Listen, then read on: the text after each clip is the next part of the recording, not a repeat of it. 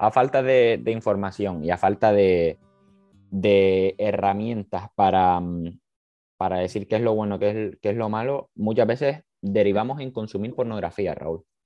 Eh, sí, sí, eh, sí, es como, es como cuando tenemos hambre. ¿Qué te vas a ir? ¿Un asador o un Burger King? un Burger King que te lo ponen en cinco minutos y ya está. ¿no? lo, de Burger King es con intención. La comparación de asador, eh, restaurante bueno, pornografía, Burger King. Sí, sí, sí, sí. Además, además literalmente. un asador te, te, vas a estar, vas a estar un, un, rato esperando a que te hacen la, a que te hacen la carne. Mm. Vas a estar haciendo, haciendo apetito vas a estar salivando, vas a estar fantaseando con la comida, la vas a oler cuando te la vayan trayendo. Y mm. luego vas a tirarte más tiempo después de comer, joder, porque te ha costado una pasta. vas, a vas a socializar más que en el Burger King. Bien, ver pornografía es, mm, ves a alguien que está haciendo algo que te gustaría hacer a ti, no tienes ni siquiera que fantasear, te lo pones, tienes una respuesta y te lo has ventilado en ocho minutos. Ya fast food. Comida rápida. ¿Crees que debemos de, dejar de, consumir pornografía, Raúl? Eh, creo en la libertad de las personas, ¿vale? Y que cada persona debería hacer lo que le apetece. Lo único, cuando eh, en vez de ser algo que estamos utilizando para, para nuestro beneficio, se convierte en algo que nos está lastrando, deberíamos pensar en ello. Es como, es como el alcohol, como cualquier tipo de droga. Las drogas están para, para usarlas nosotros, no para ser sus esclavos. Mm. ¿No? Tienen tiene una utilidad. El alcohol, hasta cierto punto, es algo que puedes usar o no, pero llega un momento en el que te empieza a usar ello a ti y empiezas a tener problemas sociales, problemas laborales, problemas relacionales. Es exactamente igual con la pornografía. Hablas de lastres, que, va creando lastres esto. ¿Qué lastre específicamente podrías decir qué lastre va creando? Pues si son expectativas o... Eh, aparte de las expectativas, que, que, como todo el mundo sabe, lo que pasa es que con la pornografía no, no se evidencia. A Superman no vuela, eh, el, hombre lobo no se transforma así, pues, pues eso, o sea, el cine es mentira y el cine pornográfico es mentira. Pero, pero claro, sale el niño que tenemos dentro y nos lo creemos, ¿no? Y, ahí vienen las expectativas y todo esto. Pero, pero aparte de eso, eh, la respuesta rápida, el, la hiperexcitación por los estímulos y la, el, cambio de, el cambio de pareja virtual, ¿vale? Que podemos tener en pornografía, que en una masturbación podemos haber estado con, con, 20, con 20 personas distintas en nuestra cabeza, mm. al llevarlo al plano de lo real, es muy decepcionante. Entonces, la relación sexual se empobrece muchísimo y, se centra en, esa parte, en esa parte que es, que es muy caótica, o sea, que es, que es el meterla, sacudirla y sacarla. Caótica y triste, ¿eh? Sí, sí, la verdad es que es, es como, no sé, había una película que era Un Día de Furia, eh, que Michael Douglas, eh, bueno, resumiendo mucho, ¿no? le, le, dan una hamburguesa Mm. y, la coge, la abre y dice, perdone, yo no he pedido eso, yo he pedido lo que está en la foto. Bien, es como mm, decepcionante, ¿no? Cuando, cuando, bueno, no sé, me he metido en un jardín muy No, no, no, se entiende, se entiende, se entiende perfectamente la, analogía de, de expectativa realidad. me encanta, me encantan las hamburgueserías, ¿eh? me encanta comer hamburguesas. Ya. Pero también asadores. La cosa está en que también em, creo que se ve un poco la, la pornografía que tiene todo el sentido del mundo como eh, contenido pues bastante violento a menudo, que después, sobre todo los chicos, llevamos a la práctica sin ni siquiera preguntar a otra persona si es eso lo que le gusta o no, porque entendemos que es lo que hay que hacer o... Es la, educación sexual de la calle, sí. Y, y, creo que por esto también se tiene la, la, la, concepción, de nuevo, estoy de acuerdo con ella, de que, de que la pornografía no es buena. ¿Hay algo ínfimo que podamos aprender de, la pornografía? Eh, hombre, yo utilizo la pornografía eh, para, para, enseñar a, a, personas que tienen fobia a sus propios genitales mm. o para hacer una, un, comparativo, ¿no? Lo que pasa es que miro muy, o sea, miro muy bien las escenas o, las, o, o, los fotogramas que les muestro. Bien, por ejemplo, en, en disfunción eréctil, es, que es no tener erecciones, ¿bien? O, perder la erección durante la penetración, hay, hay, un, hay un mito que es que lo que los hombres tenemos que partir, mm, partir nueces con nuestro pene. Hostia. Que en cuanto, en cuanto está un poquito eh, blandito, en cuanto se dobla un poquito, eso es un desastre. Eso ha mm. sido un gatillazo. Y ya mm. tenemos que, montar en cólera y tenemos que liarla de Dios. Oye, pues te enseño un cachito de una relación, o sea, de, de porno, la que la tiene morcillona, literalmente. Sí, sí, sí, Se lleva una pasta, ¿eh? se lleva una pasta por hacer esta película. para, desmontar mitos internos de la persona. Ya. Pero creo que con una supervisión. Porque si, si vamos a ver pornografía sin una supervisión, vamos a, cuanto más mejor.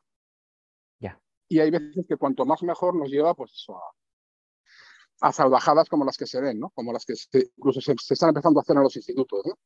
Pues sí. Pues sí, desgraciadamente. Mira, mencionas esto de la disfunción eréctil y lo uno un poco con, con, falta de seguridad. Creo que también es un problema que se dan tanto en chicos como en chicas que, que, no mantienen relaciones sexuales con seguridad y pues que se les dan este tipo de, de problemas, podemos decir. Como una persona que, que le falta seguridad puede empezar a ganar un poquito y, a empezar a hablar, a comunicarse, a, decir qué es lo que le gusta, qué es lo que no, y a sentirse pues más libre y más cómoda en, relaciones sexuales? Hombre, necesita un trabajo interno muy importante.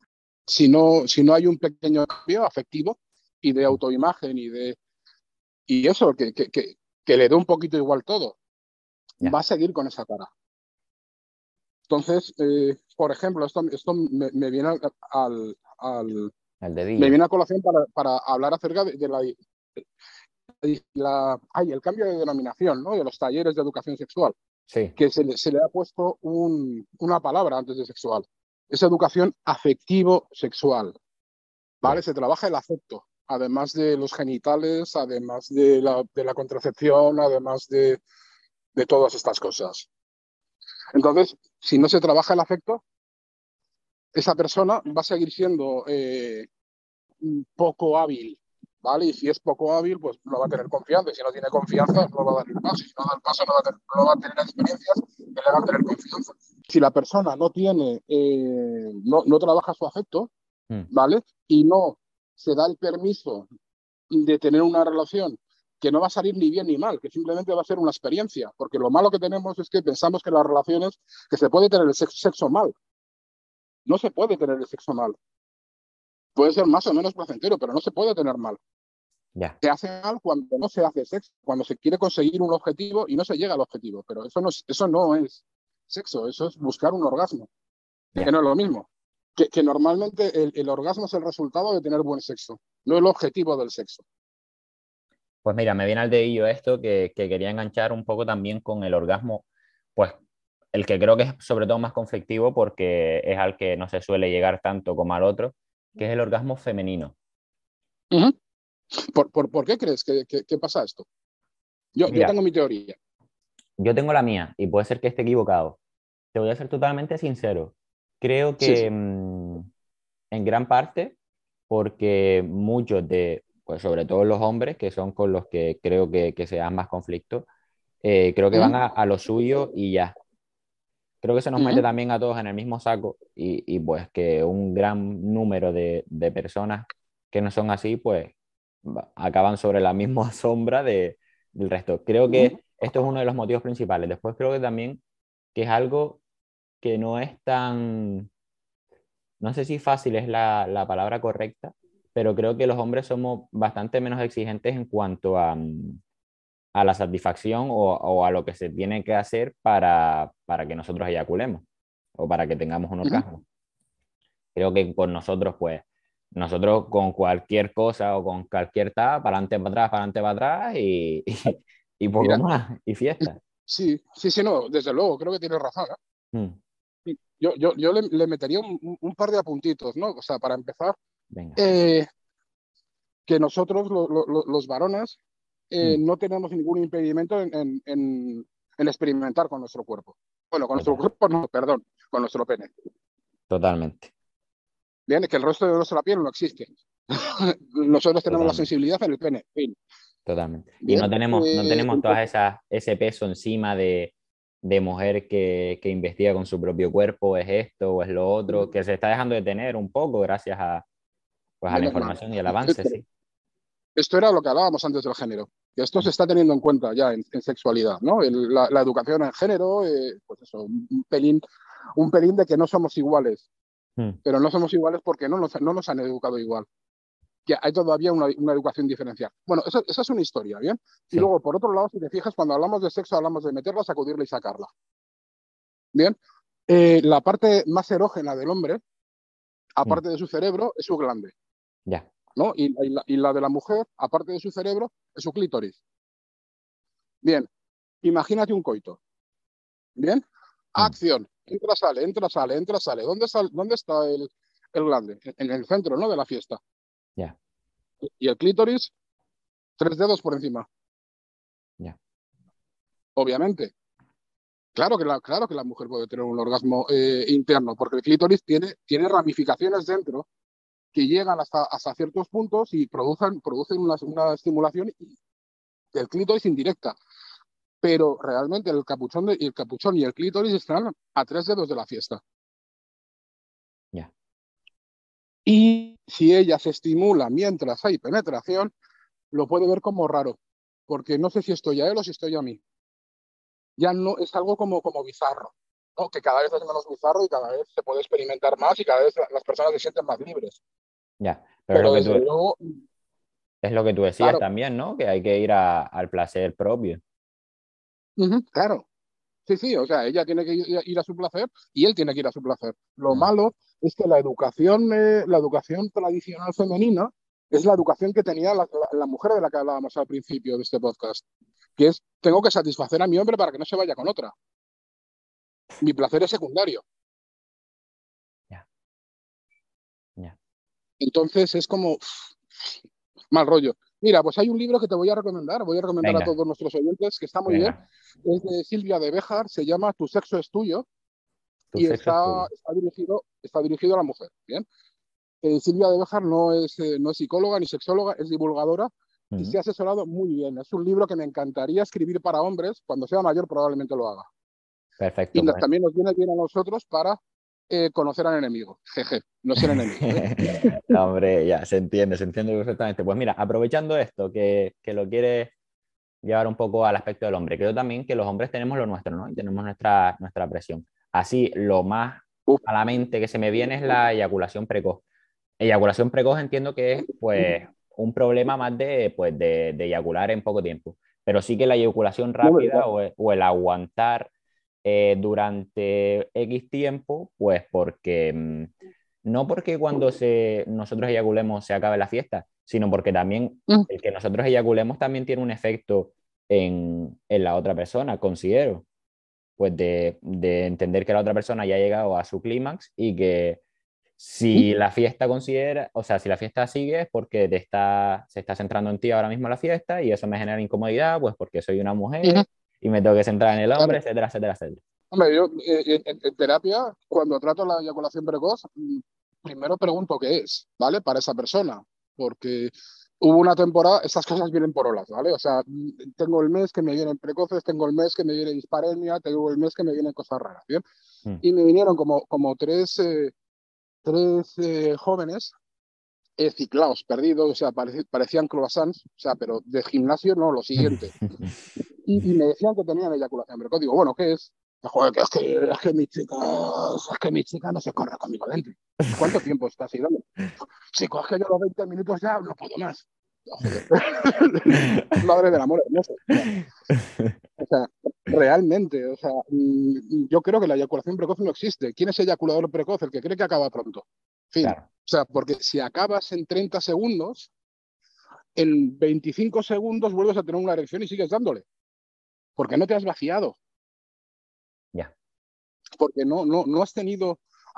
es, es, más, puedes haber tenido una eyaculación sin orgasmo, porque hay mucha presión interna. Entonces hay que soltar, hay que soltar líquido, porque, porque hay más sitio fuera que dentro. El problema yo creo que es que em, muchas veces la eyaculación, sobre todo en los hombres, es el objetivo a cumplir en las relaciones. Entonces, cuando se llega a ese objetivo, pues aunque se llegue más rápido más tarde, pues ya ha llegado al objetivo. Entonces, seguir, ¿para qué? ¿No? Efectivamente.